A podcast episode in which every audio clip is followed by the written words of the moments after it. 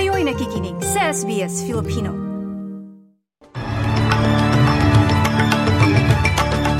Sa ulo ng mga balita ngayong ikalabing lima ng Setyembre taong 2023. Universities Australia nakipagkaisa sa investigasyon ng parlamento hinggil sa ulat ng sexual consent laws.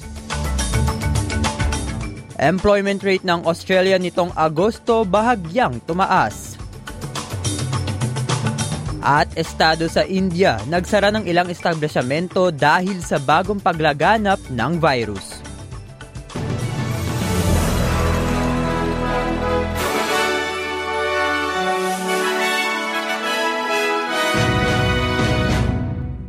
Sa detalye ng mga balita, tinanggap ng Universities Australia o ang grupo na nagsisilbing boses ng mga universidad sa bansa ang mga investigasyon ng parlamento hinggil sa ulat ng sexual consent laws kung saan sinasabing ito ay mahalagang hakbang sa paglutas ng isyu sa lipunan tungkol sa sexual violence.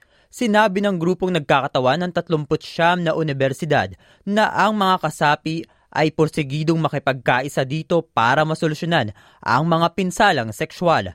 Narito ang ilan pang detalye mula kay Liberal Senator Paul Scar.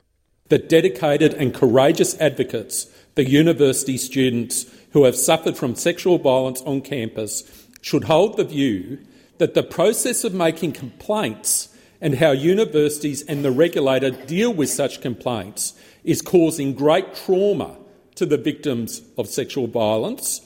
In the strongest terms, the committee says that this is a shameful state of affairs. It is unacceptable. Samantala, sinabi ng Federal Police Association na naniniwala silang ang Australian Federal Police o AFP ay isa sa ilang ahensyang pampamahalaan na naapektuhan ng malawakang cyber attack noong Abril.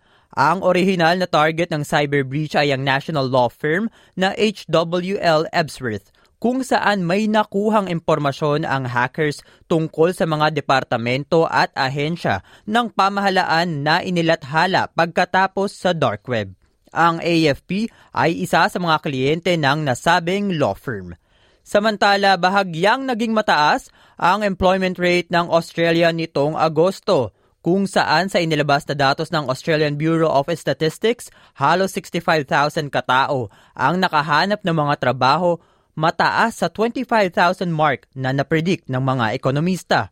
Ngunit nananatili sa 3.7% ang unemployment rate sa bansa sa ikalawang pagkakataon. Ito ang ikalabing walong buwan na mababa sa 4% ang unemployment rate.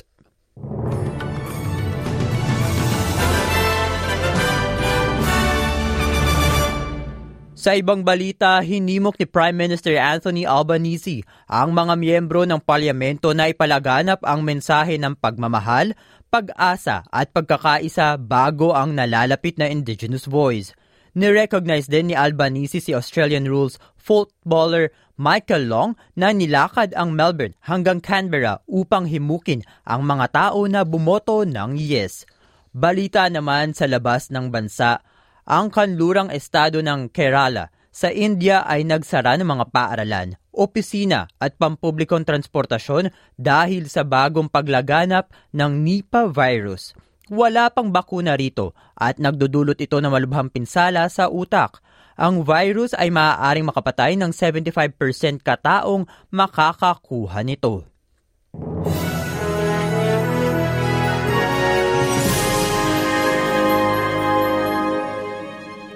Sa palitan naman po tayo ng salapi ngayong biyernes, ayon sa Reserve Bank of Australia, ang isang Australian dollar ay katumbas ng 64 US cents. Mula naman sa Bangko Sentral ng Pilipinas, ang isang US dollar ay katumbas ng 56.67 pesos at ang palitan ng isang Australian dollar ay 36.37 pesos. Sa lagay naman ng panahon ngayong biyernes, posibleng makaranas ng pag-ulan ng Perth sa temperaturang 22 degrees. Bahagyang maulap sa Hobart at 19. Gayon din sa Brisbane at 25. Makakaranas ng maaraw na panahon ang mga sumusunod. Adelaide at 20. Melbourne at 23. Canberra sa temperaturang 24. Wollongong at 26. Sydney at 26 na may kasama ring smoke haze. Newcastle sa temperaturang 27, Cairns at 27, at Darwin sa temperaturang 35. At iyan ang mga balita sa araw na ito. Ako po si Martin Tuanyo para sa SBS Filipino. I-like, i-share, mag-comment, sundan ang SBS Filipino sa Facebook.